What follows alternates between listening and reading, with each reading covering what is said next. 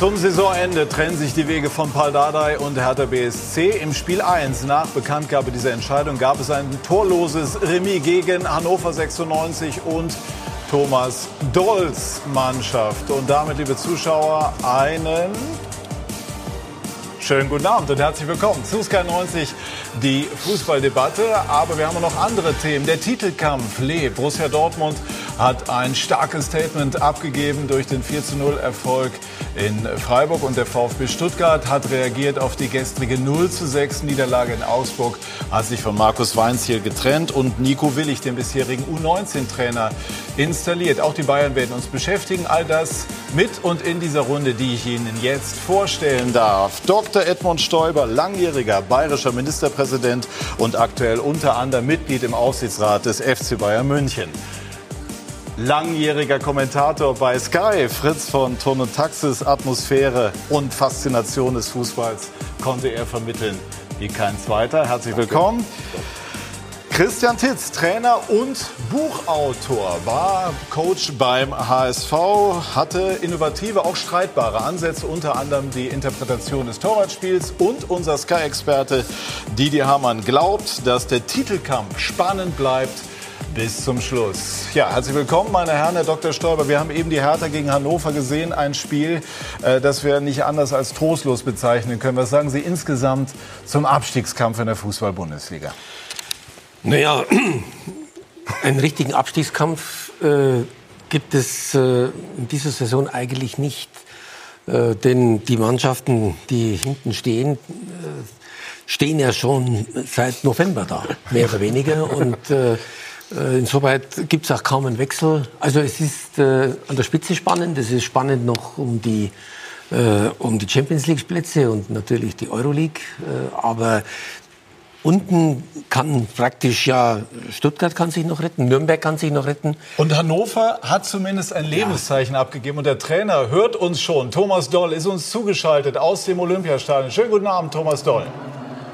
Ja, guten Abend. Hallo Patrick. Ähm, welchen Wert hat jetzt dieser Punkt heute für 96? Ah, so richtig weiß ich nicht, was ich damit anfangen soll. Also auf der einen Seite ist natürlich die Horrorserie durchbrochen worden, aber ja, wir haben heute besser verteidigt, äh, nicht so große Böcke gemacht in den vielen Wochen davor und äh, hatten aber vorne keine richtige Durchschlagskraft, um uns dann auch irgendwie mal zu belohnen, weil das war heute drin. Natürlich hat der Hertha auch ein paar Schüsse, aber ja, ein Punkt ist zu wenig. Aber das war so ein Spiel, in dem man auch bei uns hier im Studio den Eindruck hatte, das hätte durchaus mal auf die Seite ja. von 96 kippen können. Ja. Warum hat das denn nicht geklappt? Ja, du brauchst dann mal so eine Standardsituation oder, oder ja, so ein Ball geht dann mal rein, abgefälschter Schuss oder so. Aber so richtig, äh, ich habe gerade schon mit meinen Jungs gesprochen, das war alles vernünftig. Arbeit gegen den Ball, äh, alles reingehauen wieder, aber so die letzte, die letzte Durchlasskraft, das hat gefehlt. Und heute war wirklich mehr drin, weil ich glaube, dass Hertha auch nicht den besten Tag hatte. Wie packen Sie insgesamt die Mannschaft jetzt in dieser Phase an? In Hannover äh, wird eine, herrscht eine von außen betrachtet, und ich glaube, so ist es auch doch sehr triste Stimmung. Der Manager musste gehen, der Präsident hat schon gesagt, im Grunde genommen steht der Abstieg fest. Und, und Sie müssen offensichtlich bis zum Ende das irgendwie mit durchziehen, damit da möglicherweise ein Nachfolger unbelastet ran kann. Wie, wie funktioniert das in so einer Phase? Äh, das, was wir geschafft haben jetzt so in den letzten Wochen, das ist ja nicht einfach. Platz 18, jeden fest immer äh, nach Hause mit einer Niederlage, dann wieder in die Woche reinstarten. Das ist wirklich nicht einfach. Aber wir haben das wirklich hingekriegt, dass wir äh, eine gute Trainingsarbeit haben, eine, vernünftige Stimmung haben rund um den, um den Verein. Die Fans äh, äh, haben die Mannschaft äh, trotzdem noch nicht ausgepfiffen äh, obwohl es sicherlich oft Grund auch dafür gab. Und ja, es ist wirklich, äh, es hört sich komisch an, aber es ist, es ist ruhig um den Verein herum, obwohl sich auch noch keiner damit abgefunden hat, in die zweite Liga runterzugehen. Aber ähm, die Jungs, die jetzt in den letzten Wochen auf dem Platz gestanden haben, die haben einfach auch gezeigt, äh, dass sie äh, sich wehren wollen. Und äh, ja, ich habe letzte Woche schon gesagt, beim, beim 0-1 gegen Gladbach, es fehlt einfach Durchschlagskraft. Und ja, das ist dann am, am Ende, äh, gewinnst du dann keine Bundesligaspiele. Hätten Sie Lust, bei einem Neuanfang mit anzupacken und bei Hannover zu bleiben? Ach, Patrick, ich mache mir darüber wirklich keine Gedanken. Ähm, für mich, ich hab jetzt, bin mit dem Kind so verblieben. Vor drei, vier Wochen haben wir telefoniert und er hat gesagt, wir ziehen das jetzt erstmal bis zum Saisonende durch. Ähm, da haue ich alles rein, weil ich habe gemerkt, die Jungs, die haben schon Stolz und Ehre und äh, deshalb, äh, ja, es war ein kleines Lebenszeichen, aber das bringt uns ja an der Tabelle nicht einen Schritt äh, weiter an Stuttgart ran. Ähm, schauen einfach mal, was abläuft. Thomas Doll, Dankeschön und Gruß nach okay. Berlin. Danke, tschüss. Herr Titz, wie ist das als Trainer in so einer Phase? Man merkt, äh, also ich denke mal, Thomas Doll hat die Mannschaft vor seiner Übernahme analysiert und bewertet und hat dann offensichtlich im laufenden Betrieb festgestellt, die Mannschaft hat weniger Substanz, als er das vermutet hat. Wie, wie kann man das jetzt anpacken? Also nächstes Mal wird in der Tat mit jeder Niederlage und, und wo dir nicht der, der Sieg gelingt, wo du so diesen Brustlöser hast, wird schwieriger. Anpacken jetzt, glaube ich, bei, bei der Mannschaft kannst du wirklich nur hingehen, dass du versuchst, mit der Mannschaft viel zu reden, dass du sie immer wieder aufbaust, dass du sie immer wieder ins, ins Spiel dementsprechend vorbereitest. Und heute hat ja das Spiel auch gezeigt, das war, das war ja, war ja was möglich. Also Hannover hat durchaus auch eine Möglichkeit gehabt, wenn ich kurz nach der 70. Minute an Haraguchi denke, der eine Einschlussmöglichkeit hatte. Also es wäre eine Partie gewesen, wo sie auch mit dem Auswärtssieg noch mal ranrücken gekonnt hätten. Ich will das gar nicht ganz so, wie Sie sind, obwohl wir uns eben darüber unterhalten haben. Hätten die jetzt gewonnen, wäre natürlich alles insgesamt etwas enger zusammengerückt. Aber zum Relegationsplatz, den dritten Platz, da finde ich, da ist noch vieles möglich. Ja, weil einfach äh, alle Mannschaften momentan sehr schwach unterwegs sind, Fritz. Naja, also, die da unten sind. Naja, sowieso. Also ich meine, Schalke und insbesondere Stuttgart, äh, äh, die müssen ja täglich irgendeine Kerze in irgendeiner nächstliegenden Kirche anzünden, dass die zwei da unten, wie Dr. Stoiber gerade sagt, seit November sich da festgebunkert haben. Äh, das ist ja das einzige Glück äh, bei dem Chaos, das in Schalke und in Stuttgart herrscht. Darauf werden wir vielleicht auch noch kommen. Mir ist aufgefallen, äh, der Dolly, wie wir ihn nennen, er war gar nicht grantig heute. Und das ist für mich auch das Zeichen, dass er mit dem, was er von der Mannschaft gesehen hat, einigermaßen zufrieden ist. Er war ein Weltklasse-Stürmer. Er hat den HSV gerettet, als er damals nach Rom transferiert wurde glaube, es waren 15 Millionen D-Mark damals, sonst wäre der HSV schon tot gewesen. Der ist natürlich persönlich gekränkt, wenn das äh, nicht so abläuft, mhm. Äh, wie man das als Spieler früher gewohnt war und auch als Trainer. Ich glaube, er hat, äh, er hat Hannover 96 total unterschätzt. Kein Füllkrug, kein Bebu, keine Durchschlagskraft, kein gar nichts. Das macht einen Trainer verrückt. Kann denn jetzt, äh, Didi, wo wir die Tabelle gerade sehen, dieser Punkt dennoch für Hannover noch etwas wert sein? Ich meine, es sind noch vier Spiele. Torverhältnis im Vergleich zu den Stuttgartern ist okay. Man ja, braucht halt Fantasie, um sich irgendwie vorzustellen, dass sie mindestens noch zwei Partien gewinnen. Ja, und, und, und das würde dann voraussetzen, dass die Nürnberger keine vier Punkte mehr holen und die Stuttgarter gar keinen Punkt mehr. ähm, nichtsdestotrotz, äh, Stuttgart spielt gegen Gladbach, die Nürnberger gegen Bayern und du spielst jetzt nächste Woche zu Hause gegen gegen Mainz. Und wenn du nächste Woche gewinnen Die schon solltest, gerettet sind. Ja, genau. Und wenn du gewinnst, dann bist du bis auf ein Spiel dran. Ich glaube, psychologisch wäre es mal ganz wichtig, dass du weißt, dass du an einem Spieltag mhm. den 16. einholen kannst. Und äh, die Chance haben sie sich irgendwo mit dem Punktgewinn offen gelassen. Auf der anderen Seite haben sie jetzt seit Oktober 2017 27 Partien auswärts nicht mehr gewonnen. Ähm, also es fehlt halt die Fantasie, dass sie sieben, acht, neun Punkte in den verbleibenden vier Spielen holen. Aber theoretisch ist es noch möglich. Machen wir den Schwenk zu Hertha BSC, Herr Dr. Stoiber. Die äh, Bekanntgabe von Paul Dardai kam nicht, äh, der, also der Trennung, der bevorstehenden Trennung kam nicht ganz überraschend. Dennoch ist es natürlich so, ein Trainer mit einer Amtszeit von über vier Jahren und seit 97 im Verein, er soll ja auch zurückkehren. Mhm. Ähm, finden Sie äh, oder glauben Sie, dass das Hertha jetzt gut tun kann, in der neuen Saison einen neuen Impuls zu bekommen? Also Dardai hat ja in seiner Zeit einiges aus Hertha gemacht. Ich meine, äh, die war wieder attraktiv, die hat äh, jedenfalls auch mal äh, die Euroleague erreicht, äh, da nicht sehr gut gespielt, aber insgesamt ist Hertha wieder eine Mannschaft geworden, auch unter Dardai vor zwei Jahren, vor drei Jahren, die durchaus äh, siebter, achter, äh, sechster Platz war da drin. Und er hat es auch geschafft, dass äh, so ganz langsam äh, die Zuschauer wieder gekommen sind und an Hertha geglaubt haben. Äh, dann jetzt in dieser Saison, vor allen Dingen die Rückrunde natürlich, da musste wohl die Führung Brez musste wohl reagieren. Und ich finde es eigentlich also nobel, dass er wieder, dass er wohl bleiben soll und eine andere Aufgabe als Trainer im Verein übernehmen wird. Und äh, das klingt natürlich alles sehr nobel und äh, eigentlich atypisch. nach alter Lehre würde man sagen, einer, der bei den Profis war. Wie soll das funktionieren? Sie sind ja selber ein Mann mit einem eher ungewöhnlichen Werdegang. Glauben Sie, das kann klappen bei Hertha? Dass der da, da nach so einer Jahr, nach einem Jahr, sagen wir, Übergang dann wieder im Jugend- oder Nachwuchsbereich aufschlägt?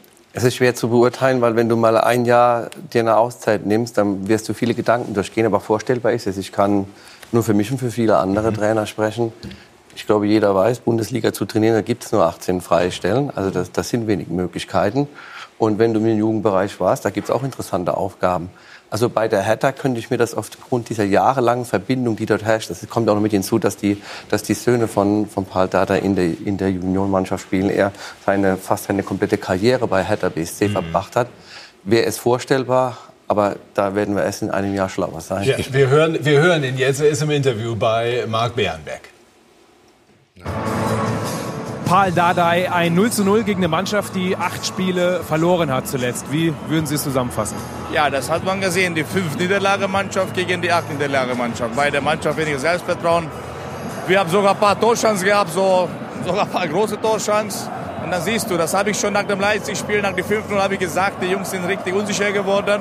Und äh, die Wille war da, aber leider die, die die Tor war nicht da. Und äh, ich glaube, er braucht also diesen Befreiungsschlag und das wird immer schwieriger. Ja, umso mehr Spiel gewinnst du nicht. Das ist schwierig mit einer Mannschaft, wo die Selbstvertrauen ist immer wichtig. Wir haben immer daran sehr viel gearbeitet, dass, dass die Jungs das, dass diese Glaube haben. Und heute hat man gesehen, Kampfgeist, kämpferisches Spiel, aber die Spielkultur, die Spielphilosophie, wie wir Anfang die Saison reingegangen haben, zu dieser Saison, das hast du nie gesehen. Krieger, Sie wollten Krieger sehen auf dem Feld. Wie viele Krieger haben Sie wirklich gesehen? Ja, also wenn wir die Zweikampfquote sehen, die Jungs haben sie geackert, die Lecky hat richtig gekämpft, die hintere Kette hat den Zweikampf geführt, das spielerische Element hat gefehlt. Die Kampf war hier, ja, aber das spielerische Element hat gefehlt. Und so ein Spiel mit Kampf, mit einem glücklichen Tor musst du gewinnen und dann bist du wieder, wieder frei. Und deswegen, ich kann keinen großen Vorwurf machen, ja, die Wille war hier. Wie kann man das spielerische Element jetzt noch reinbringen? Oder ist das Kind schon im Brunnen gefallen und man kann die Saison jetzt ausdudeln? Nein, also das ist erstmal, du brauchst du so ein Spiel gewinnen, das ist die Beste. Das hat nicht passiert, dann die ganze Woche versuchst du die Laune hochzuhalten mit solchen Spielen, wo geht um Sieg und gewinnen, verlieren. Zum Schluss muss man die Spiele reingehen mit, mit einem guten Erfolg. Dann kleinere Spieler, wo mehr Tore schießen kannst und so weiter. Manipulierst du schon die Umgebung. Aber zum Schluss die wichtigste, die Spiel und dieser Moment, wo die dieser weiße Ball zu den Netz reingehen soll. Und das entscheidet.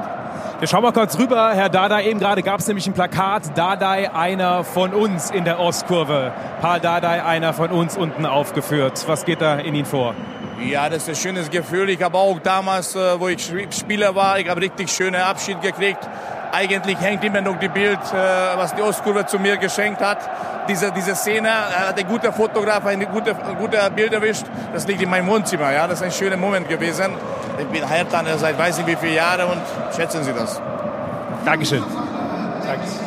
Gut, die Nachfolgefrage wird Hertha BSC auch beschäftigen. Ein Wort noch, Fritz, äh, zu dieser möglichen Konstellation einer Rückkehr von Dardai? Kann ich mir nicht vorstellen. Na, warum nicht?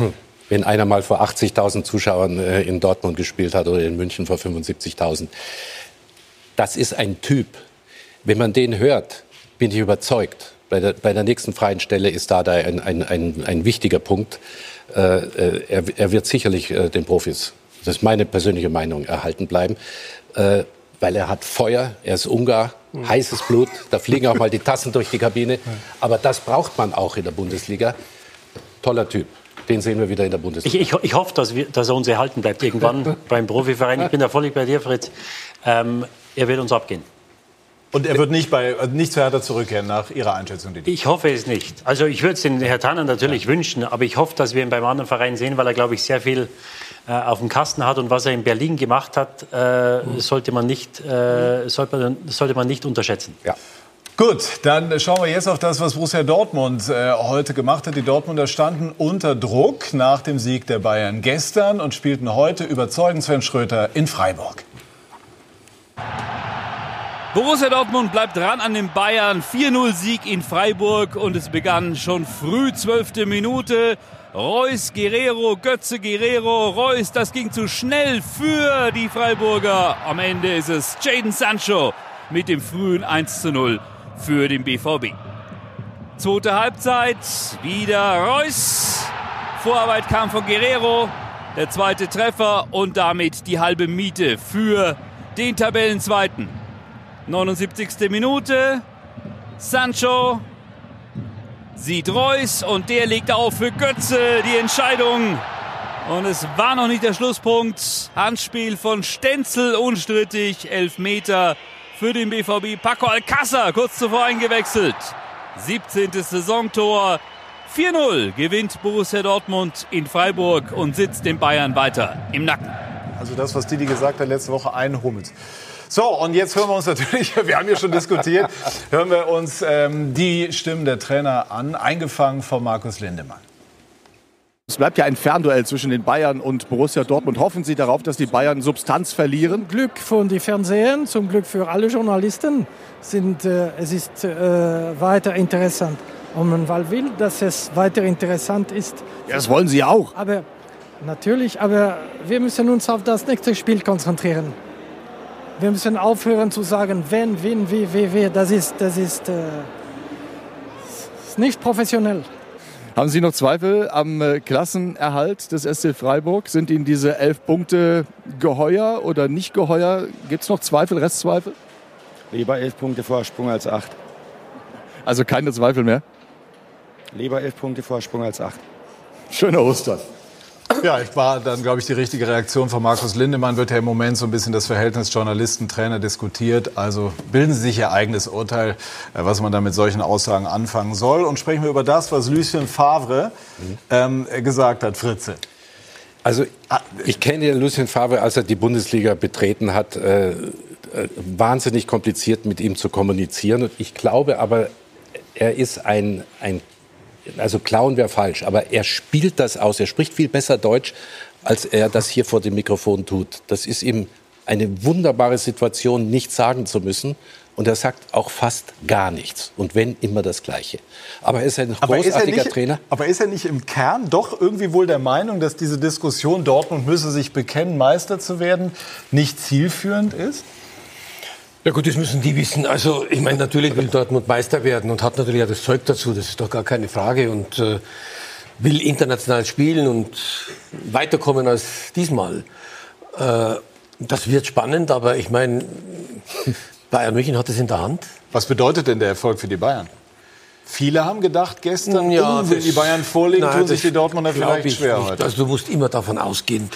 Äh, natürlich kann einer noch mal patzen, aber das sind jetzt vier Spiele und äh, Bayern hat einiges vor der Brust. Ich meine, vor allem Leipzig und Frankfurt, das sind schon noch mal riesige Spiele, aber man muss auch die Spiele in Nürnberg gewinnen.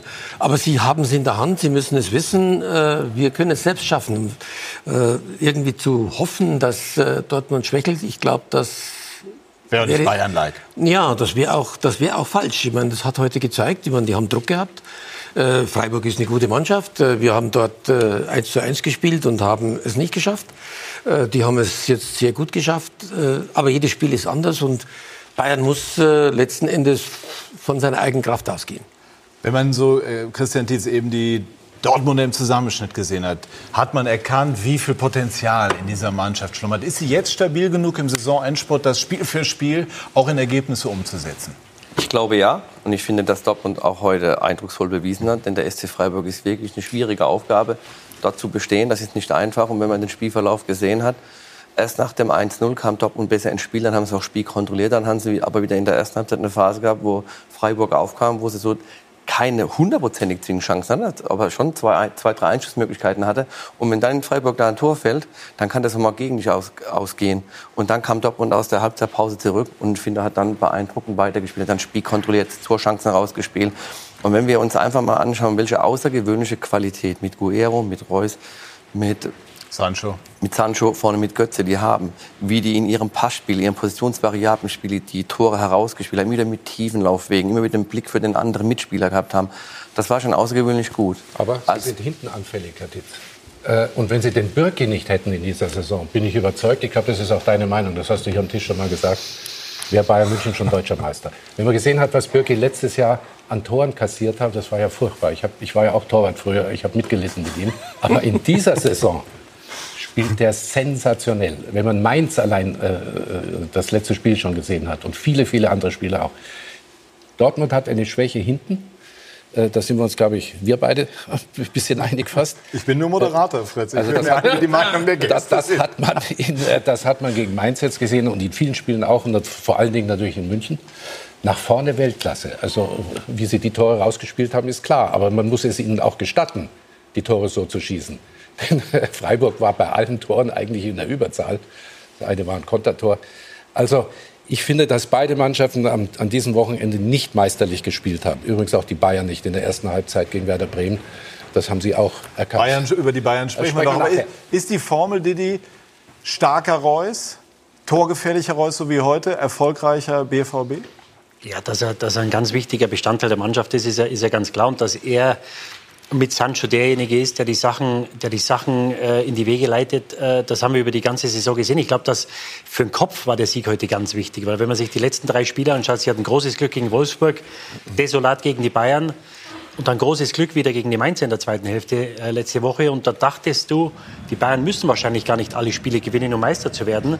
Ähm, und hier sehen wir, äh, das ist für mich einer der, der Hauptfaktoren. Guerrero, der heute wieder in der Mannschaft war, weil sie, glaube ich, schon eine bessere Balance in der Mannschaft haben, wenn sie mit Guerrero einen Spieler, der eigentlich links, als Linksverteidiger kam, der hat vorne äh, im linken Mittelfeld gespielt, ähm, äh, einen Spieler hast, der irgendwo defensiv denkend ist und hat im ersten Tor oder bei den ersten beiden Toren hat er, ähm, äh, hat er ja großen Anteil. Ähm, und ich glaube, das für den Kopf, weil ich auch nicht weiß, ob die Dortmunder in den letzten zwei Wochen wirklich den Glauben hatten, dass sie einen Ausrutscher der Bayern, dass sie den zu ihrem Vorteil nützen können und der Meister werden können. Ich glaube, nach dem heutigen Spiel sind sie, glaube ich, der Meinung, wir können die letzten vier Spiele gewinnen und wenn die Bayern uns eine Chance geben, dann sind wir da. Und deswegen war, glaube ich, für den Kopf heute nach Freiburg zu fahren, souverän dann letztendlich das Spiel 4-0 zu gewinnen, war, glaube ich, ganz, ganz wichtig. Jetzt steht das Revier Derby an für Borussia Dortmund. Über die Bayern sprechen wir gleich bei Sky 90, die Fußballdebatte.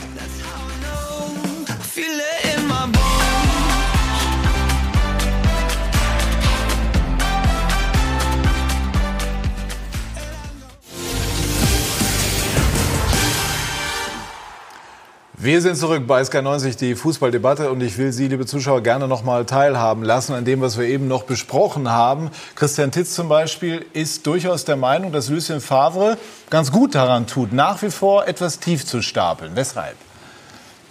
Ich glaube, dass aus dem Grund, dass Borussia Dortmund eine hervorragende Saison spielt. Wenn man sieht, wie sie die Mannschaft neu zusammengestellt haben und wie sie schon treffend gesagt haben, in der, in der Abwehrreihe diese Reihe fast komplett neu besetzt hat, auch mit vielen jungen Spielern, dann finde ich es nicht, norm- finde ich es nicht so ungewöhnlich, dass die einfach, einfach mal Phasen haben, wo es nicht so läuft und dass du auch mal ein Spiel verlierst. Aber dafür machen sie es in meinen Augen sehr gut. Denn sie haben es geschafft, weiterhin bei München einen Punkt dran zu bleiben und das vier Punkte, äh, vier Spieltage vor Rundenende. Natürlich ist Bayern München die Mannschaft mit einer unglaublich hohen Qualität und ich sehe sie momentan auch mit der Nase vorne.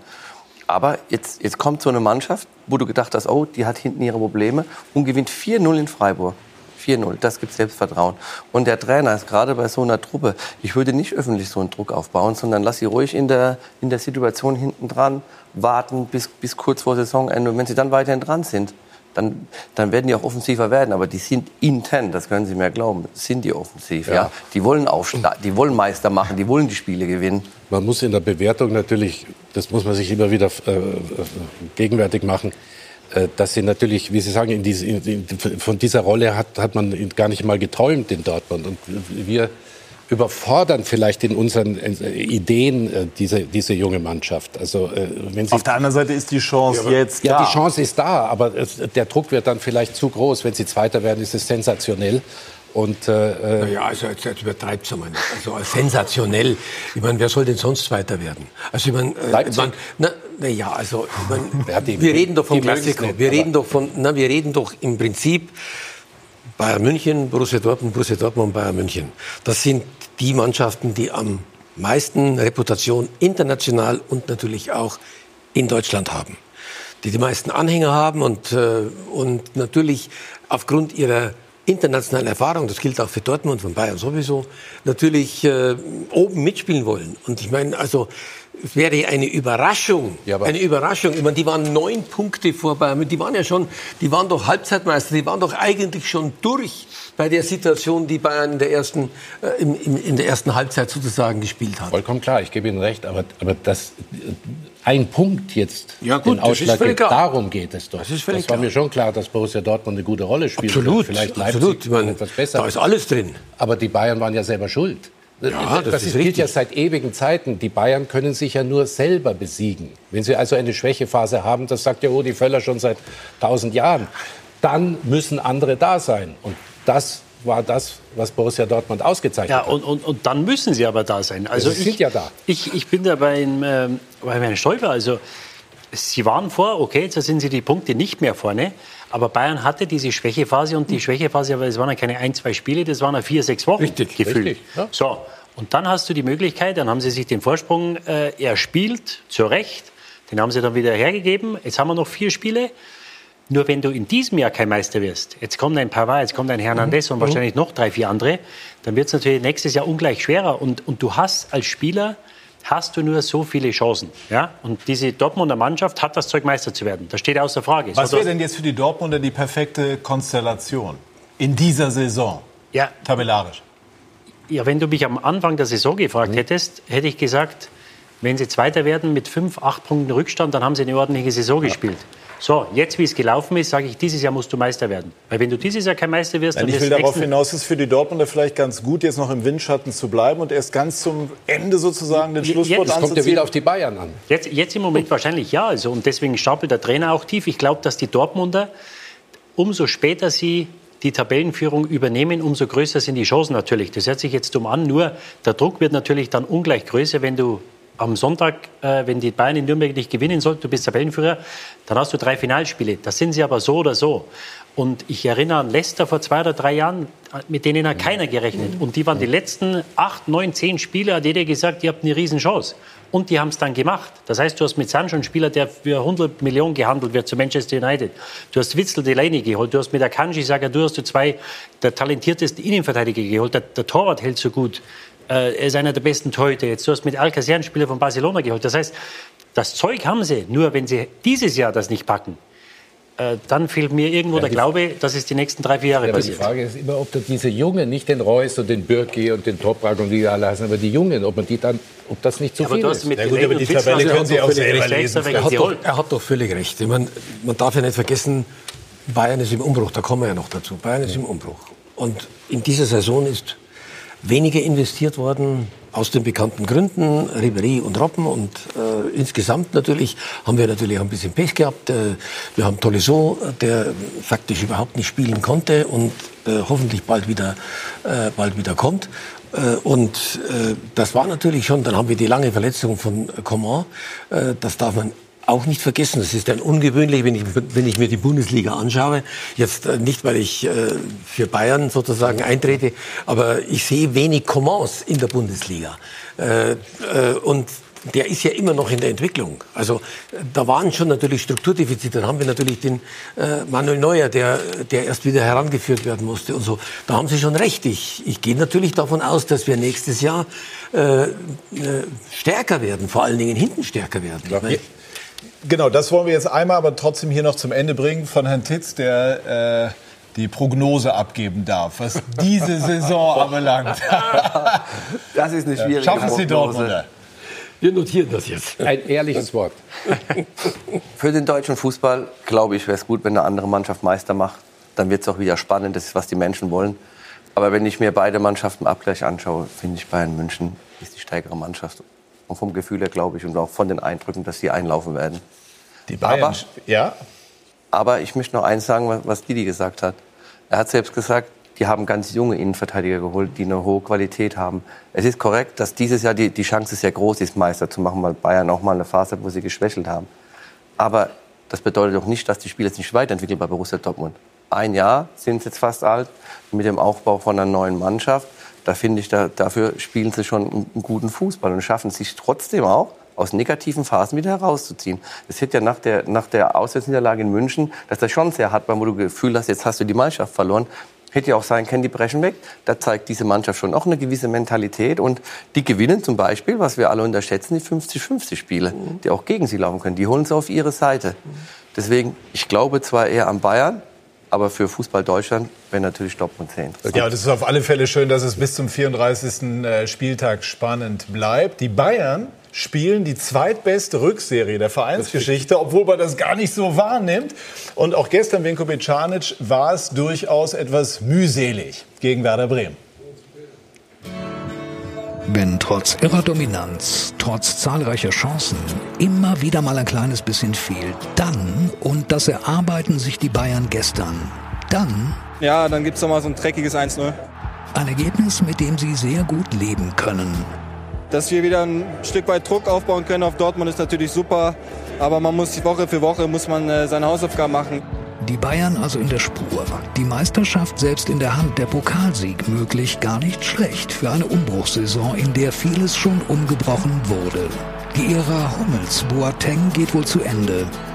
Coman und Gnabry lösten endgültig Ribéry und Robben ab, aber wer geht? Wer kommt noch? Timo Werner, hört man, kommt aus Leipzig.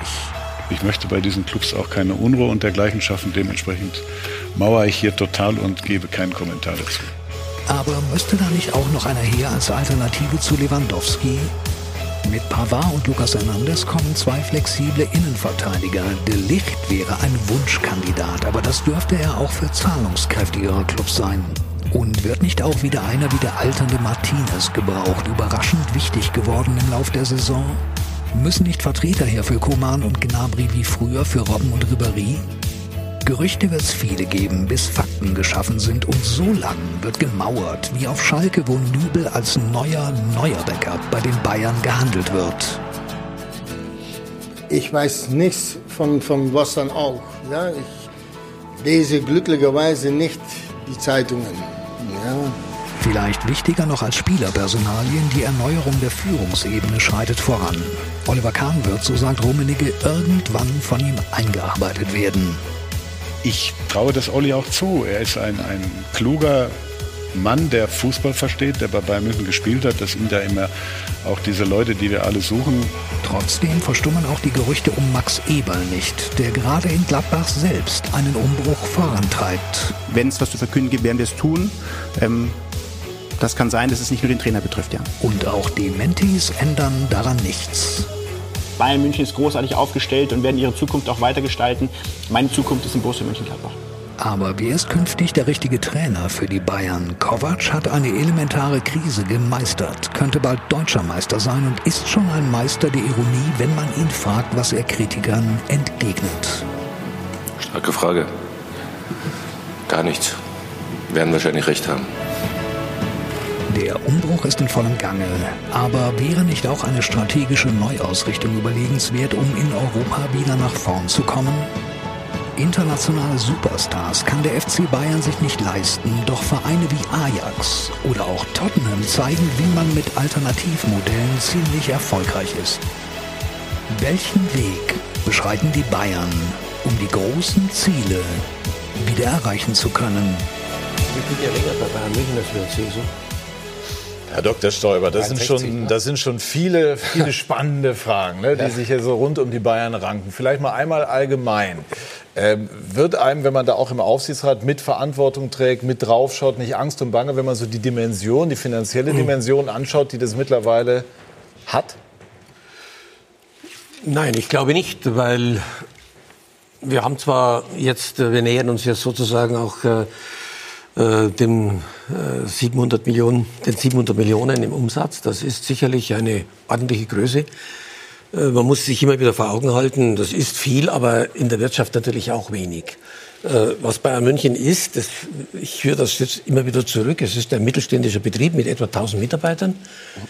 Äh, der Unterschied zu mittelständischen Betrieben dieser Art ist natürlich die weltweite Bedeutung. Äh, wir haben das jetzt äh, gesehen.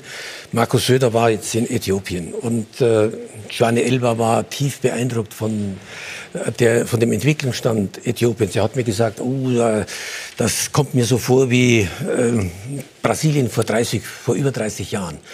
Und Hoffnung zu geben. Und die, die Kinder, die Menschen, als sie Joanne Elba gesehen haben, als sie die Trikots bekommen haben, da war ein Leuchten, also das ist schon auch ein Wert. Ich meine, ich weiß nicht, ob äh, jetzt bei aller Wertschätzung von Siemens oder BMW äh, dann das Leuchten in den Augen von Kindern entsteht, wenn sie so ein Trikot äh, übergestülpt bekommen. Äh, das muss man, und ich als Aufsichtsrat muss natürlich das sehen, diese Bedeutung, die äh, Bayern München insgesamt natürlich auch hat, äh, äh, zu entwickeln, mitzuentwickeln in China, in Amerika, in Afrika. Und dafür braucht es Geld. Dafür braucht es natürlich. Könnten sich die Bayern einen Transfer in der Dimension Mbappé, Neymar leisten? Das äh, könnten wir nicht, weil wir ja nicht, der, der Konkurrent ist ja hier ein Staat. Äh, das heißt, wir konkurrieren ja nicht mit irgendeinem Verein, sondern mit Katar. Und äh, die Geldmöglichkeiten, die hat natürlich ein Verein und mag ja noch so gut sein. Deswegen spielt ja auch das Financial Fair Play so eine enorme Rolle. Denn äh, natürlich, wenn jetzt diskutiert wird, Mbappé sicherlich für, für, mich im Moment so der aktuellste, beste Spieler, den ich so kenne, vielleicht nach Messi. Aber, aber mach mal so ja, Ronaldo. Ronaldo, wäre, Ronaldo hätte man so für roundabout 100 Millionen bekommen können. Wäre das eine Dimension, die Bayern schultern könnte? Das äh, würde, das, nein, könnte ja. Das ist würde. ja immer zukunftsorientiert. Ich meine, ich, ja. ich bin nicht die sportliche Leitung. Aber ich will ja immer natürlich die Entwicklung, nicht den Momenterfolg, sondern es muss sich sozusagen ja auch entwickeln. Und wenn ich jetzt 80 Millionen ausgebe für Hernandez, dann äh, ist das ein junger Spieler, 22, 23 Jahre, äh, jemand, der, äh, der international Spitzenklasse ist und der sowohl Innen- als auch Außenverteidiger spielen kann und der auch die Anlagen hat, äh, eine Führung hinten zu übernehmen. Ich, ich, ich sehe das ja, schauen Sie mal, wie sich, wie sich Kimmich entwickelt hat. Das ist nicht nur ein exzellenter Fußballspieler, äh, sondern der Mann hat auch, äh, hat auch eine riesen Substanz. Der kann mit diesen jungen, Ausstrahlung. ja, eine Ausstrahlung, äh, und der, der kann natürlich auch in schwierigen Situationen kann der wieder mitreißen. Also da gibt es nicht so viele. Und wenn man jetzt so die Leute auswählt, Pavard und vor allen Dingen Hernandez, äh, wir kriegen dann langsam ein bisschen viele Franzosen, aber die äh, stärken natürlich auch unseren Verein. Also also ich, ich finde, die Bayern machen das richtig. Also Uli Hoeneß hat noch vor, vor wenigen Jahren gesagt, ich kann mir das überhaupt nicht vorstellen, dass ich in solche Dimensionen gehe. Aber sie machen das Schritt für Schritt. Sie über, über, übersteuern nicht, sondern sagen, okay, wenn wir jetzt noch mal rankommen wollen, äh, äh, vielleicht ins Halbfinale oder ins Finale. Das ist ja immer so das große Ziel. Dann müssen wir jetzt eben mal nach 40 Millionen für Martinez und für Tolisso jetzt auf 80 gehen. Aber wir werden nicht auf 100 gehen, weil wenn Ronaldo hostet, kostet er 100. Aber was, was verdient er noch nebenbei? Also wir müssen es ja arbeiten. Versteuert ist was anderes. Aber? Das Geld müssen, wir müssen dieses Geld erarbeiten durch Erfolge, durch äh, Merchandising. Ja, ja, natürlich auch äh, durch, durch, kluge, äh, durch kluge Geschäftspolitik. Und das ist bisher, äh, das ist bisher. Welche Rolle spielt da der Deal mit BMW? Ja, der, der Deal mit BMW, man, das ist äh, jetzt sagen wir mal mit VW und mit äh, mit BMW, das ist in den letzten Zügen. Ähm, natürlich über welche Größenordnung sprechen wir denn da? Uli Hoeneß hat da ja sich zurückhaltend geäußert über die kolportierten Zahlen. Und die, die stimmen auch nicht. Die, sind, die, die, die, die stimmen auch nicht. Aber ich will jetzt auch zu den Zahlen äh, überhaupt nichts sagen, sondern es geht darum, äh, du, der Verein will natürlich auch immer äh, einen, einen wirtschaftlichen Träger mit dabei haben. Also die Allianz, das ist ein Riesenunternehmen. Natürlich äh, die ähm, Telefon, äh, Telekom, ja. Telekom, das ist natürlich ein Carrier in Deutschland. Äh, VW ist ein Carrier in Deutschland. Äh, BMW ist ein, ein, ein, natürlich auch ein großer Carrier in Deutschland. Äh, weltweit der große Markt in China, der große Markt in Amerika. Das ist letzten Endes auch das Ziel von Bayern München. Was tun wir in China? Da entwickelt sich etwas. Mhm. Fußballschulen zu errichten. In Afrika, jetzt auch in Addis Abeba, äh, in Äthiopien äh, äh, eine Fußballschule errichten. Das, das gehört jetzt für mich als Aufsichtsrat äh, zur Geschäftspolitik eines großen deutschen Fußballvereins und anderer Fußballvereine. Und das ist natürlich auch die Schwierigkeit. Wenn ich, wenn ich jetzt, äh, ich müsste viel mehr in China sein. Äh, äh, wir müssen jetzt nur, wir wollen vielleicht doch auch die rein sportlichen Fragen noch okay. äh, auch äh, mit berücksichtigen. Würde ein Timo Werner den Bayern helfen in der kommenden Saison? Das haben wir ja eben im Beitrag auch anklingen hören. Ja, Timo Werner ist ein außergewöhnlich guter Spieler, einen unglaublichen Speed, kann im Zentrum spielen als Spitze, kann hängen spielen, kann auf den Außenbahnen, also sehr variabel einsetzbar. Gerade wenn du in einem Verein bist, die, die um die in der Champions League um die Meisterschaft mitspielt, da brauchst du Spieler viele Spieler, die variabel positioniert spielen können, die du auch mal rausnimmst, wieder reinbringst. Hinzu kommt, wenn ich auf die Frage eingehen darf, also der Markt zeigt es ja, die Vereine, die international oben mitspielen, sind die Vereine, die viel Geld haben. Mhm. Und jeder Verein, der geht so sukzessive diesen Weg mit und muss immer ein Stück weit mehr investieren, um seine Positionierung beizubehalten. Dass wir das vielleicht in, in unserer moralischen Ansicht nicht als richtig mhm. erachten, ist, ist, ist völlig ja. korrekt. Das geht mir ja genauso. Mhm. Aber wenn, wenn der FC Bayern München weil den oben an der Spitze international mitspielen möchte, wird er nicht drum herum kommen, dass sich Topspieler holt, die, eine, die eine, einen gewissen Wert haben, den du, den du zahlen musst. Ja, was ja. sie ja auch jetzt, so wie es den Anschein hat, für die kommende Saison machen werden. Da wir, da Können Sie uns bei Timo Werner helfen? Wird das was? Timo Werner ist immer ein interessanter Spieler, das ist keine Frage. Er ist ein deutscher Nationalspieler und äh, einer der Guten, der ganz Guten, der natürlich auch noch eine weitere Entwicklung vor sich hat. Aber das ist äh, nicht die Aufgabe des Aufsichtsrats. Aber stell dir mal vor, wenn Lewandowski mal, ja, der spielt ja immer, weil er nie verletzt ist, aber Gnabry, Werner in der Mitte, links Coman, ein Traum eine Schnelligkeit. Wenn du dann noch kompakt im Mittelfeld stehst und nur noch einen Sechser. Verteidigern und dann kommt Manuel Neuer wieder zu voller Stärke zurück, dann sprechen wir schon wieder über Champions League Halbfinale. Deutsche grad, Meisterschaft ja. sprechen wir schon gar nicht mehr. Aber mir ist wichtig, Herr Tuntax, ist, dass man, dass man auch ein Verständnis in Deutschland dafür ja. aufbringt, wenn ich heute bei der internationalen Ballung, das sind sieben, acht Vereine, die sozusagen ja. wirklich große Möglichkeiten haben, von Real Madrid bis Barcelona oder Manchester United oder gar Paris. Manchester City oder Saint-Germain Paris ja. oder auch noch Juventus Turin. Das sind die, die ganz Großen, mhm. äh, die äh, mehr als vielleicht vor 10, 20, 30 Jahren immer für die Champions League in Frage kommen. Deswegen ist es jetzt eher eine Ausnahme, aber eine tolle Ajax. Ausnahme, dass Ajax Amsterdam ja, jetzt äh, im Halbfinale steht Und, und, und natürlich ein Himmelstürmer ist. Ähm, aber wir müssen Verständnis auch in Deutschland äh, wirklich immer wieder einfordern.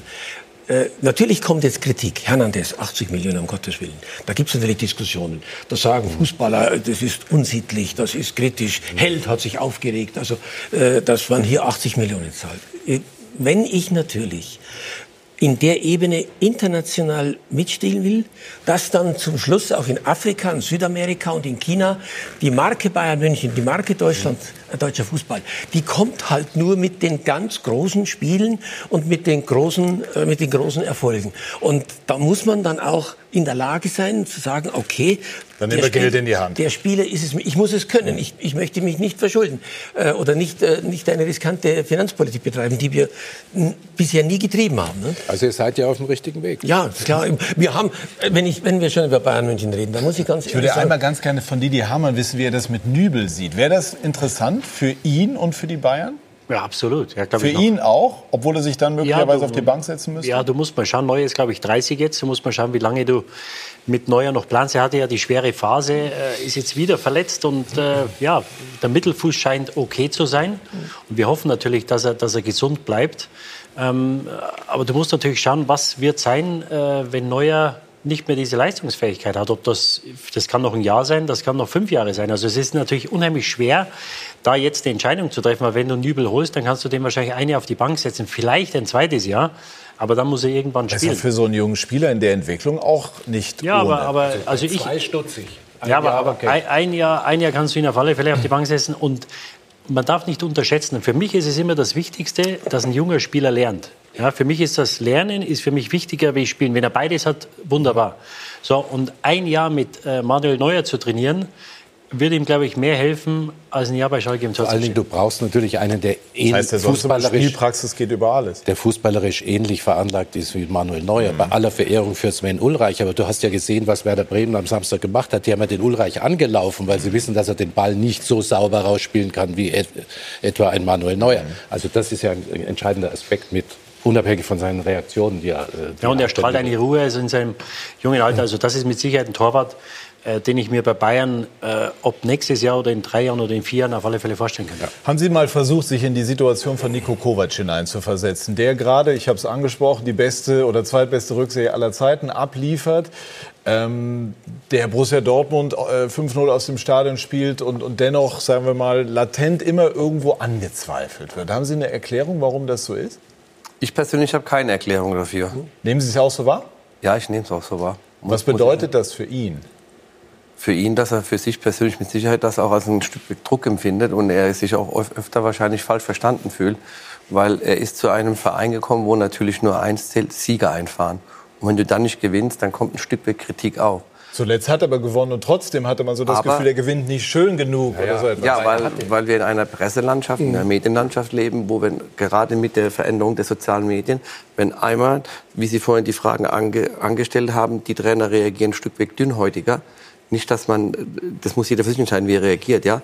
Aber Sie wissen doch selbst, wenn Sie einmal kritisch begutachtet werden, was es für einen Rattenschwanz nach sich zieht, was, was nicht nur in der reinen Medienlandschaft von Ihnen aus passiert, sondern was auch in den sozialen Netzwerken passiert. Und dann werden Meinungen gebildet, und die entstehen und die verfestigen sich. Und selbst wenn dann so ein Trainer jetzt wie Nico Kovac mit FC Bayern, das muss, muss man sagen, es war bemerkenswert, wie weit die weg waren, wie stabil er aufgetreten ist, wie er, wie er an seiner Spielidee festgehalten mit seiner Mannschaft und letztendlich jetzt erfolgreich auf Platz 1 gesprungen ist. Ja, aber die Meinung verfestigenden Menschen, weil es immer wieder aufgebaut worden ist, ist er der Richtige. Das ist die Diskussion, die einfach dadurch Gibt ja auch die Aussage von Karl-Heinz äh, Rummenigge. Sie haben, nein, Entschuldigung, Sie haben völlig recht. Ich meine, ich teile äh, Ihre Meinung völlig, äh, genauso wie Sie das jetzt äh, sehr gut ausgedrückt haben. Äh, Niko Kovac, das war ja auch keine einfache Entscheidung. Äh, einen beginnenden Meistertrainer äh, zu verpflichten äh, und jetzt nicht einen großen, also schon großen, mit, mit all den Chancen, die darin liegen, äh, im Verein, mit, äh, in dem Aufbau, das Nachwuchsleistungszentrum. Und natürlich das alles zusammen äh, hat ja dann den Verein dazu bewogen, Niko Kovac zu verpflichten. Und äh, ich kann nur sagen, natürlich hat er in der ersten Hälfte toll begonnen, dann natürlich der Durchhänger, da haben wir gerade darüber geredet. Aber äh, bei all den Kritiken, die er hatte, äh, die aufzuholen, die neun Punkte, äh, und die Stimmungslage war ja nun äh, nach Waren Sie in der Phase ein Fürsprecher von ihm? ja, ich war immer der Meinung, äh, einen jungen Trainer, der ein Kroate, der aber in Deutschland geboren, in Deutschland aufgewachsen ist, der natürlich aus der Bundesliga kommt, äh, aus Bayern München kommt, das äh, natürlich, da hat man auch äh, nicht nur rein, äh, hat man auch emotionale Verbindungen, sagt, das wird die Zukunft, der packt das und so weiter. Und ich teile voll die Meinung, er, er beschwert sich ja auch insoweit, dass viele Nebensächlichkeiten in den Mittelpunkt gerückt werden und die Arbeit selber. Äh, da muss ich jetzt mal sagen, also äh, es werden zuletzt Interviews abgebrochen bei ganz normalen sportlichen Fragen. Nicht von Nico Kovac, er nicht von, gemacht, anderen, nein, nein, nein. nein, von anderen Trainern. Es wird gleichzeitig Respekt eingefordert. Also ich finde, Respekt ist dann keine Einbahnstraße. Wir können jetzt auch nichts dafür, was in sozialen Netzwerken möglicherweise den Unmut von, von Trainern auslöst. Äh, Rummenigge sagt, es gibt keine Jobgarantie. Das ist ja keine Erfindung der Medien. Ich verstehe, dass Kovac unter, unter Druck steht. Aber das ist eben auch irgendwo Teil des Geschäfts und unter Druck stehen wir in gewisser Form äh, alle. Ist er derjenige, dem Sie ohne Wenn und Aber diese neue Saison anvertrauen würden? Ja, da gibt es ja also für mich äh, keinen Zweifel. Ich meine, natürlich äh, ist Fußball ein schnelllebiges Geschäft und wenn natürlich äh, äh, jetzt äh, praktisch Bayern München äh, keinen nennenswerten Erfolg, dann gibt es natürlich Das in diesem Fußballgeschäft immer die Diskussion. Aber so wie er sich jetzt auch in dieser schwierigen Situation, pauernd angegriffen zu werden, verhält und antwortet, äh, kann ich nur sagen, äh, der macht das gut. Und äh, ich wünsche ihm alles Gute, auch im gemeinsamen Interesse. Und ich glaube, dass er auch alles, was ja jetzt verstärkt wird, all die, die, die, was die sportliche Führung sozusagen sagt, der und der und der, das ja alles noch im, im, im Entwicklungsstadium ist. Das Also ja Sie würden, Sie würden auf alle Fälle ihm die, diese Saison Ja, diesen ich- Umbruch geben? Ich, ich, ich, ich, natürlich hat keiner Jobgarantie, das, habe ich, das ist schon Das richtig. hat's ja bei Bayern noch nie ja, gegeben. Aber wenn, wenn man jetzt die vier Spiele, wenn die natürlich katastrophal laufen, gibt es natürlich logischerweise eine Diskussion, den Druck von außen, der Aber bei Bayern viel stärker ja. ist. Aber ich bin fest davon überzeugt, dass äh, die Mannschaft weiß, sie hat jetzt äh, diese große Chance, alleine das zu schaffen. Äh, und dann muss sie halt auch gegen Frankfurt und in Leipzig gewinnen. Wir sprechen gleich unter anderem darüber, was Oliver Kahn dann für die Bayern leisten kann. Bei SK90 die Fußballdebatte.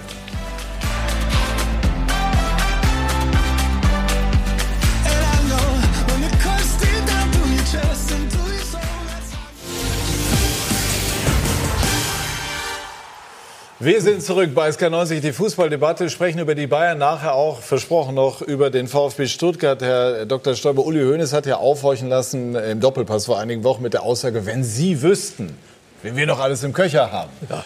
dann Punkt, Punkt, Punkt. Wissen Sie, wen er gemeint Gottes hat? Willen, das weiß nur die Führung. Sie haben auch nie nachgefragt. Nein, also ich meine, das ist ja auch äh, wirklich guter Usus. Wir haben einen Aufsichtsrat, der sich nicht einmischt in die Entwicklungen, sondern dann diskutiert, wenn der Vorstand einen Vorschlag hat. Und der Vorschlag des Vorstandes, ich kann mich nicht erinnern, dass ein Vorschlag des Vorstandes, äh, da wurde zwar diskutiert, aber dann am Ende ist der immer einstimmig angenommen worden, weil das Vertrauen in die Kompetenz des Vorstandes äh, natürlich riesig ist. Das, das, muss man ganz offen sagen. Ich meine, das sind ja auch äh, große Entscheidungen, was jetzt gegenwärtig sozusagen an Entscheidungen ansteht. Das ist ja in den nächsten zwei, drei Jahren, zwei Jahren äh, die Führung dieses großen Vereins äh, neu zu etablieren und das mit mit Hilfe sozusagen der jetzigen Aktiven. Rummenigge als Vorstandsvorsitzender, Uli Hoeneß als Präsident, die sehen natürlich auch, jetzt ist die Zeit eben Hat sich Salihamidzic nach Ihrer Wahrnehmung freigeschwommen oder noch Luft nach oben? Ich glaube, dass er zur vollen Zufriedenheit des Vorstandes äh, arbeitet und äh, wirklich viel mehr leistet, als äh, sozusagen öffentlich diskutiert wird. Aber ein Problem hat Hassan den ich ja als Spieler geliebt habe. Das ist gar keine Frage. Und das, was Sie sagen, ist wohl korrekt. Das können wir nicht beurteilen. Aber er ist natürlich der erste Mann neben dem Trainer vor dem Mikrofon. Mhm. Da Darf muss, ich einmal eine Feinheit ein erfragen? Im Arbeitszeugnis ist eine Steigerung von volle Zufriedenheit zur vollsten Zufriedenheit also. möglich. Ich War das jetzt mal, bewusst? Nein, äh, nein, nein, nein. Also das finde ich jetzt nicht ganz fair. Ich meine, äh, ich äh, kann nur sagen, dass äh, er voll das Vertrauen des gesamten Vereins hat, vor allen Dingen natürlich des Vorstandsvorsitzenden und des Aufsichtsratsvorsitzenden und aller. Und wenn er im Aufsichtsrat äh, über die Dinge spricht, die ihn angehen, äh, dann macht er eine hervorragende Figur. Ich meine, es gibt sicherlich den einen oder anderen eloquenteren, aber für ich, die Eloquenz, das ist, muss man Stimmt. ganz offen sagen, für die Eloquenz haben wir andere. Äh, die, der, der, die Eloquenz ist nicht das entscheidende Kriterium für den, aber, für den Sportdirektor. Aber die Eloquenten stehen nicht immer zur Verfügung, wenn Patrick Wasserzieher mit dem Mikrofon vor dem Spiel wartet. Das ist meistens dann der Sportdirektor. Das war Sammer früher, dann war Uli Hoeneß früher. Und das wird gehört. Und da muss man auch schon sagen, da hat er noch Nachholbedarf. Ja, er arbeitet sehr eng mit allen im Verein zusammen. Und er hat eine hohe Reputation auch im Verein. Ja, äh, er, er, macht nichts auf Kosten anderer, was manchmal passiert, mhm. sondern er, er ja, macht eine Tipp. Arbeit und was, was er bisher sozusagen hier entwickelt und äh, äh, wie er sich das vorstellt. Vor allen Dingen auch ganz bedeutsam, wir können, wir brauchen natürlich wieder Klasse-Spieler, die sozusagen aus dem Verein herauskommen. Das ist die, die größte Aufgabe, Herausforderung, ja. die heute ein Verein hat, weil es einfach nicht mehr so äh, möglich ist wie äh, zu den Glanzzeiten, wo ein Alaba aus der, aus der zweiten ja, Mannschaft, ein Lahm, ein, ein, Wie soll das ein gehen? Ja, die, die, aber muss man ja einbauen. Ja die Tore wir, für den HSV. Wir wollen, wir wollen nicht nur, wir wollen nicht nur Spieler sozusagen von außen äh, bekommen, sondern wir wollen auch wieder den ein oder anderen großen Leistungsträger aus der eigenen Jugend bekommen. Aber den muss der Nico dann bringen.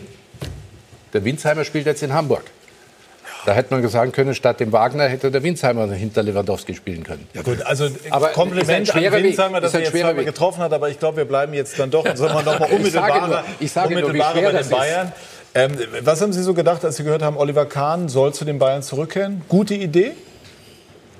Das hat auf mich auf den ersten anscheinend Sinn gemacht. Ich meine, es ist ja schon über Jahre hinweg immer diskutiert worden. Und das ist ein Spieler, der, der herausragendes geleistet hat für den Verein, der mit dem Verein verbunden ist, der, der in der Öffentlichkeit steht, der weiß, wie er Geschicke lenken muss, der weiß, wie er sich ausdrückt, der weiß, wie der Verein funktioniert. Also rein aus der, aus der Betrachtungsweise, der FC Bayern hat die letzten Jahre auch immer dafür gestanden, dass er, dass er Persönlichkeiten, die aus seinem Verein hervorgegangen sind und bei ihnen gespielt haben, dass sie die in den Verein integriert haben. Kann er, ähm, Oliver Kahn, wenn er kommen sollte, die Bayern tatsächlich auf eine neue Stufe heben? Ja, das liegt ja nicht nur an ihm. Also erstmal hat er das, das Ansehen, die Statur, den Respekt von, von allen im Verein. Aber es liegt ja nicht nur an ihm. Also äh, da gibt es eine sportliche Führung und dann, wie wir vorhin angesprochen haben, das größte Problem, das ich bei den Bayern sehe, ist dieser Spagat, dass du, wie gesagt, äh, dieses, ja, sollte eigentlich heißen Financial Unfair Play.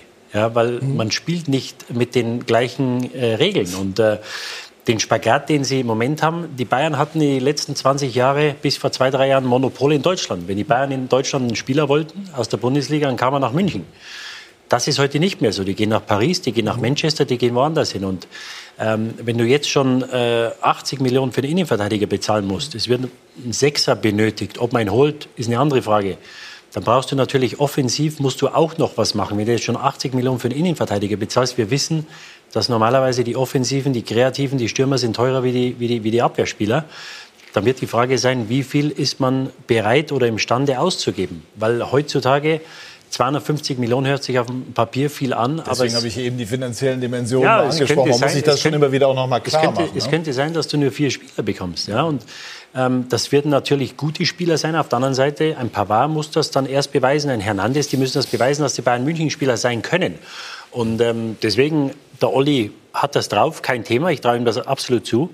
Ähm, aber ich glaube, dass die Finanzen eine größere Rolle spielen, als ob jetzt äh, ein Oliver Kahn Vorstandsvorsitzender Aber werden wird oder nicht. Ich glaube, äh, das ist die absolut richtige Lösung. Ich weiß nicht, ob ihm das, ob dem Olli das jetzt schon zu intensiv öffentlich äh, ständig diskutiert wird. Aber es geht in, in die Richtung, du brauchst oben, wenn du ein Fundament legen willst, die Bayern haben das Fundament, aber es gibt es in vielen anderen Vereinen nicht, Stuttgart, äh, Schalke, äh, hoffentlich bald mal beim HSV, musst du oben einen haben, der alles erlebt hat, der ein Näschen hat. Schau Bobic in Frankfurt an, der natürlich, er ist nicht alleine, die richtigen Leute, muss delegieren können, muss die richtigen Leute um sich haben, aber er hat die Verantwortung. Da ist Oliver Kahn absolut der richtige Mann. Die Debatte ist ja geführt worden. Also man, da muss man. Wann wird das fixiert mit nein, Kahn? Das, nein, nein, die ist geführt worden. Die Frage ist, äh, wir haben, äh, was bei Bayern München eine Besonderheit ist, dass wir. Also die Frage war schon. Also nein, nein, ich muss erst mal sagen, ja. die große, die, der große Unterschied bisher zu anderen Vereinen, international wie national, dass die, die großen Spieler, ich, mhm. Franz Beckenbauer, Präsident äh, des Vereins geworden ist, mitgemischt hat. Karle Rummenigge, äh, heute ein exzellenter äh, Vorstandsvorsitzender einer Kapitalgesellschaft ist. Und ich sage immer, Kalle hat sich so viel erarbeitet, der könnte heute jeden der könnte heute auch einen DAX-Unternehmen, ein DAX-Unternehmen führen. Also das ist meine Erfahrung aus meiner, aus meiner, aus meiner langen beruflichen Tätigkeit. Und die Debatte ging darum, jetzt äh, haben wir also die großen Namen, Beckenbauer, Hönes, Rummenigge, die also den Verein, oder Uli, äh, Uli Hoeneß ist jetzt 40 Jahre, vor 40 Jahren ist der Manager geworden. Was hat er aus diesem Verein sozusagen entwickelt. Einerseits, das, das muss man mal sagen, es sind ja kein, kein Verein, der von einem Investor gelenkt wird, sondern 295.000 Mitglieder, äh, die ein wichtiges, ein wichtiges Entscheidungs, ähm, eine Entscheidung haben. Ohne die geht im Prinzip gar nichts. Ich muss die immer wieder auch mit äh, sozusagen einbinden. Auf der anderen Seite haben wir in Deutschland, anders als in Frankreich, anders als in England, haben wir natürlich immer eine stärkere gesellschaftliche und moralische Diskussion hält. Darf ich dennoch auf die das, Frage ja, zurückkommen? Das, ja, aber Weil das, uns ein bisschen die Zeit Okay, aber das Kam. muss man sehen. Und ich meine, jetzt, wann die, wird, ja? jetzt die Frage. Wir wollen wieder an der Spitze der, an der Spitze des, äh, der, der, der Aktiengesellschaft nach Rummenigge. Wir wollen wieder einen großen Fußballer. Und ich meine, da ist natürlich nicht nur die Größe des Fußballers entscheidend, sondern er muss natürlich auch die Kompetenz haben.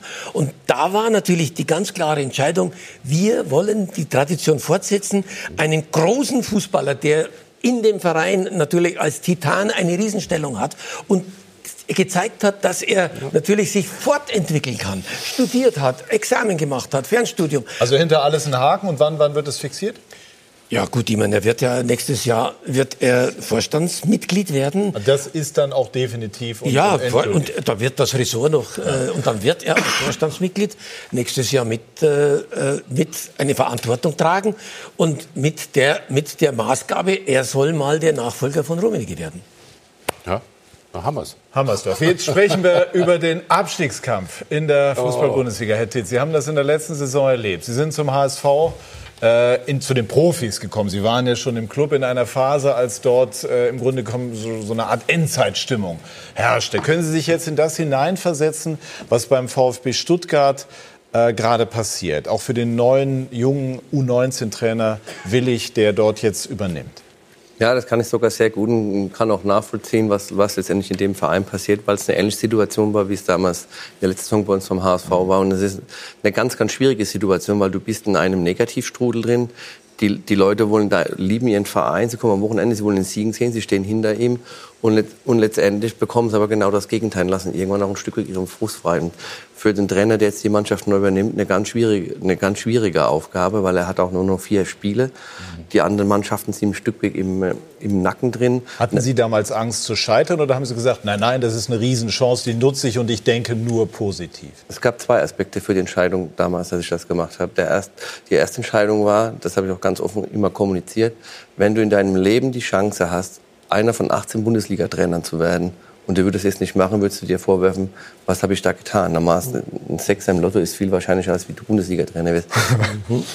Der zweite Faktor, den man, den man nicht un unterschätzen darf, ich, ich kam natürlich beim HSV aus einer Situation heraus, ich wurde vom Verein damals eingestellt. Der Verein hatte, hatte eine, eine Idee entwickelt, die er wollte, dass ein Trainer die mitbegleitet, dass er sie mit weiterentwickelt, dass er, dass er, dass er mit Spielern wächst, dass er in die einzelnen Stufen durchgeht. Und dann habe hab ich das Glück gehabt, dass ich also 21 Trainer, die vielen Fahrstuhlspieler hatte, wie ich sie nennen möchte, die bei den Profis waren, die bei mir waren. Das heißt, ich kannte die schon. Ich kannte aus dem Individualtraining einige Spieler. Ich hatte in meinen Augen drei, vier, fünf Spieler gehabt, die Potenzial hatten, die ich zugetraut habe, höher zu spielen. Und ich war in einer Situation, wo du gefühlt abgestiegen warst und du nichts mehr zu verlieren hattest. Und das ist jetzt beim VfB anders beim VfB, die, die sind momentan auf dem Relegationsplatz und, und haben die Chance, vielleicht sogar noch, wenn sie ihr Spiel gewinnen, die Mannschaft davor verliert, ranzurücken. Also ist die Konstellation ein bisschen eine andere. Also wir kamen so ein bisschen aus der Situation, wir können mehr erreichen, als mehr verlieren. Aber für einen als Trainer kann ich nur sagen, und das wird der Trainer genauso empfinden, da machst du dir Gedanken. Wenn du der Trainer bist, was wird dir egal, ob du dann viel gepunktet hast und warst erfolgreich, ein Stück werden die Dinge mit dir festgemacht, dass du derjenige bist, der vielleicht den Misserfolg mitgebracht hat. Mhm. Das, das ehrt den äh, Herrn Willig absolut. Äh, andere Situation, wie du sagst. Äh, in Stuttgart haben sie kaum was zu gewinnen und sehr viel zu verlieren. Weil äh, Stand jetzt äh, ist die Relegation das Beste, auf was sie hoffen können. Ob du dann gegen Union, Hamburg, Paderborn, wer auch immer kommt das Gesetz sagt uns, dass irgendwann wird auch der Zweitligist mal weiterkommen oder, oder wird, wird aufsteigen.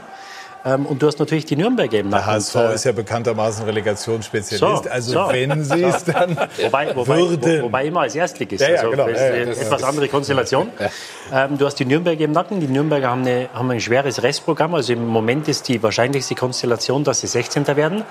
Und das ist natürlich eine unwahrscheinliche emotionale und nervliche Belastung. Wenn du zwei Spiele hast um den Klassenerhalt mhm. äh, und die Stuttgarter, ähm, wir wissen, sie sind... Und treten so auf wie, wie Gäste. Ja. Wir haben die Tore gesehen, die die als Ex-Spieler.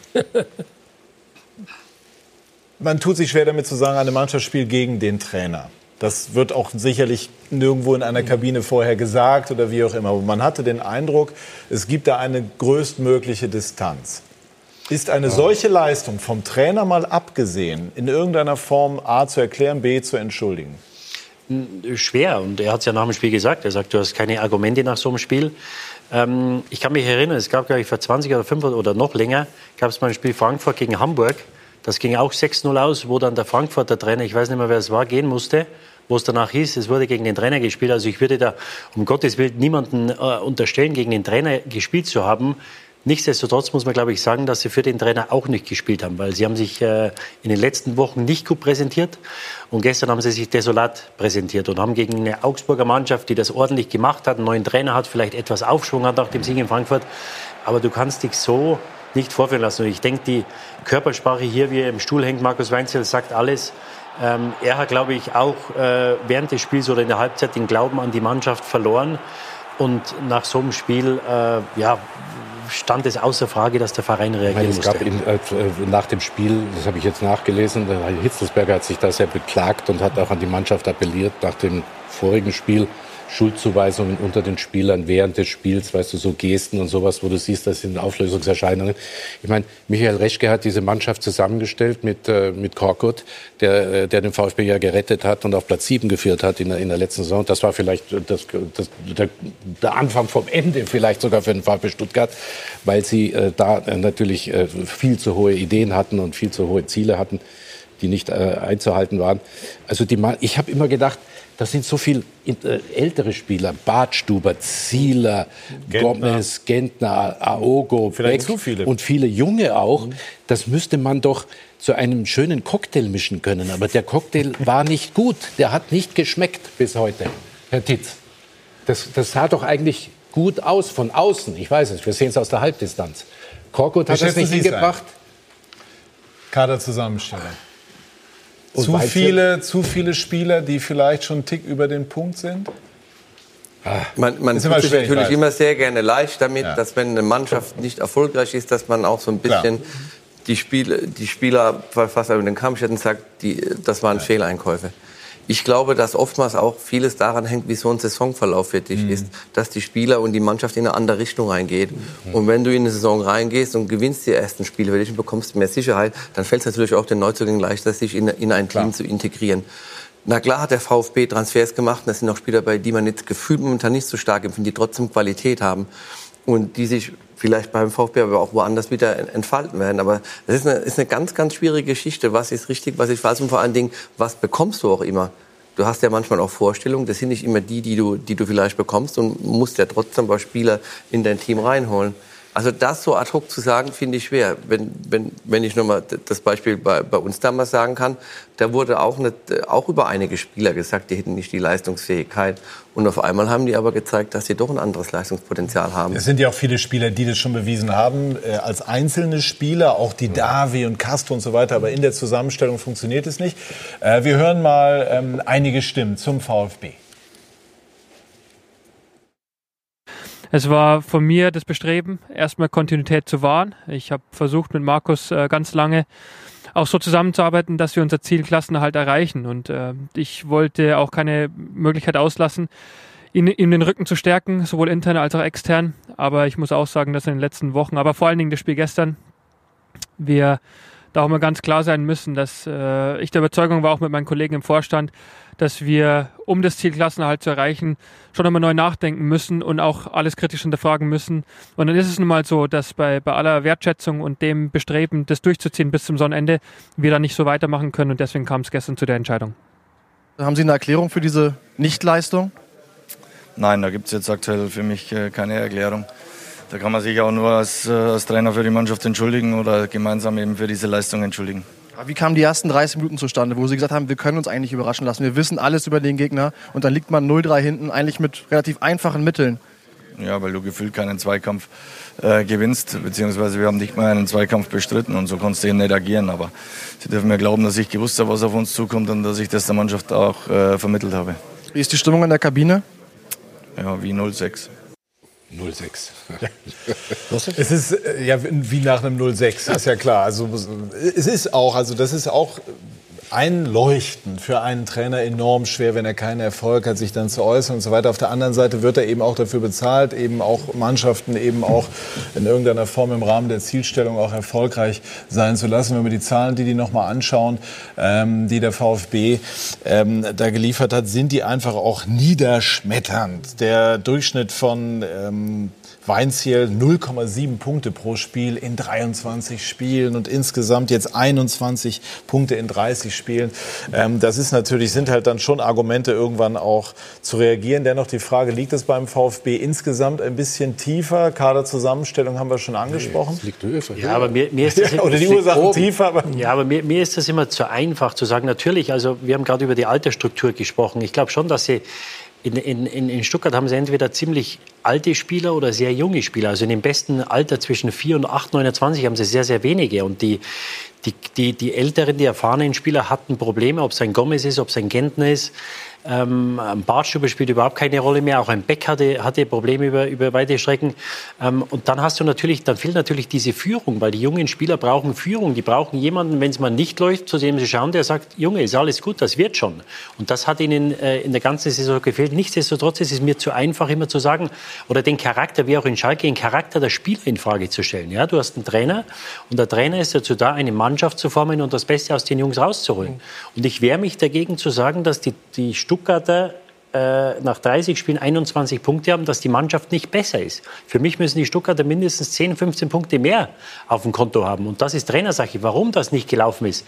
Ähm, ich bin der Meinung, dass man mit äh, Thomas Hitzelsberg jetzt einen sehr kompetenten Mann hat und einen Mann, der unheimliche Ruhe ausstrahlt. Er gibt sehr gute Interviews, er hat, äh, sagt die richtigen Sachen, hat sich lange also vor den Eloquenz Trainer, doch nicht ganz unwichtig. ja, er hat sich vor den, vor den sagen. Trainer lange gestellt und jetzt ging es halt nicht mehr anders. Und ich, ich halte ihm das überhaupt nicht vor. Er musste nach dem gestrigen Spiel handeln. Aber er wollte mit Weinzel das so lange durchziehen, wie es ging. Das hat er gemacht. Gestern ging es nicht mehr anders.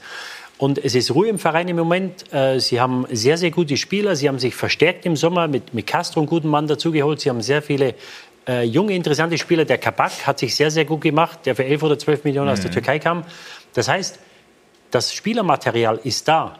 Warum er es nicht geschafft hat, aus der Truppe das Beste rauszuholen, ich weiß es nicht, aber ich wehre mich dagegen, den Spielern oder, oder dem Kader als Ganzem den Charakter abzusprechen. Die Stuttgarter sind sehr viel besser wie da, wo sie im Moment stehen. Könnte da auch der neue Trainer ansetzen? Äh, der, der kann an allem ansetzen und der, der, der kommt jetzt, wie, wie, wie, der, wie der Herr Titze auch sagt, also äh, was hat er noch zu verlieren, der junge Mann? Äh, Er kann im Grunde genommen nur, zu, nur gewinnen. Ich finde eben Hitzelsberger sehr richtig. Kahn hoffentlich in, in München, Eberl in, in Mönchengladbach, Alex Rosen in Bobic. Hoffenheim. Bobic. Du, du musst die Struktur von oben, nicht die, die Trainer immer, die entschuldige ich, oben muss es vernünftig sein. Keine Geschaftelhuber, Dr. Äh, Stoiber, oben, sondern Leute mit Fußballinstinkt gut delegieren, von oben nach unten arbeiten. Dann kannst du auch eine Basis legen, wenn du kannst du mal ausrutschen, aber stürzt nicht sofort ab. Das ist in Schalke nicht, das ist in Stuttgart seit Jahren nicht. Da ist nie nachhaltig gearbeitet worden. Die waren dreimal deutscher Meister mit Benthaus, mit Fee, äh, mit Daum. Magath hat dort in der Champions League Manchester United geschlagen. Wo stehen die? Seit fünf, sechs Jahren immer unten. Einmal zweite Liga, jetzt steigen sie womöglich wieder ab. Das ist eine Katastrophe. Du musst oben richtige Leute installieren. Hitzelsberger ist jetzt fast oben. Das ist die, da gebe ich Ihnen völlig recht. Und ich meine, dieses haben wir, also München dieses haben ja wir mit, mit, natürlich. mit Hönes und mit Rummenigge und mit Beckenbauer und da gehören natürlich viele andere dazu. Und, jetzt, vorher Schwan. Ja, na- ja aber, aber vor allen Dingen, man, die Entscheidung, die wir uns nicht, man, die wirklich geführt worden ist, ein großer, ein, ein großer Fußballer in der Tradition derer, der drei Namen, die ich genannt habe. Und natürlich, äh, äh, Kahn, Kahn war immer schon bei Uli Hoeneß sozusagen jemand, der äh, der mal in, die Administration, der mal in das Fußballgeschäft einsteigen will. Der war ja schon mal vor Jahren als Nachfolger von Hoeneß als Manager. Und jetzt ist natürlich die Zeit da. Man, man wird sehen, aber das hat die besten Aber, Voraussetzungen. aber nur abschließend. Deswegen ist ja Bayern München diese Überfigur in Deutschland. Es gab zwei Manager über 40 Jahre. Der eine war der Schwan, der andere war der Hönes. Ja, so kannst du ein Fundament aufbauen. Und ich natürlich das ist die entscheidende Frage. Man, die entscheidende Frage ist Die immer Zeit die Führung läuft des weg, ich Vereins. Ja, ich will nämlich einmal Christian Titz noch gerne äh, befragen. A zum HSV.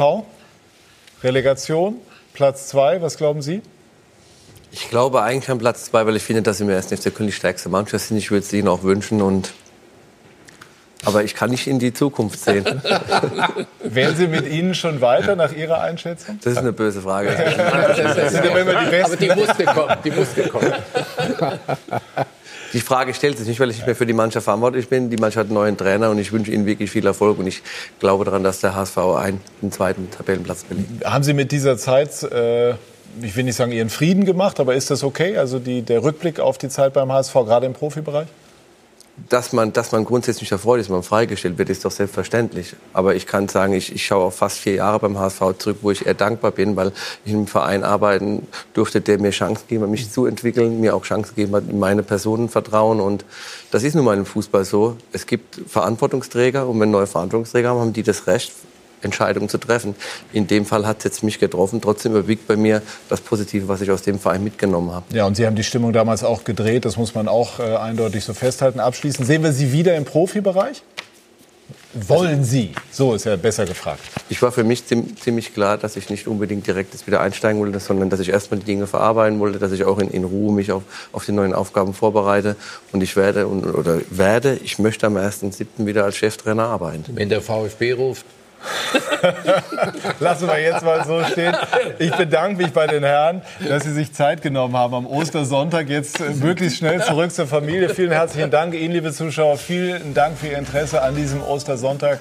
Schönes Rest-Osterfest wünsche ich noch. Tschüss. Und alle Spieler, alle Tore im Anschluss. Tschüss und auf Wiedersehen.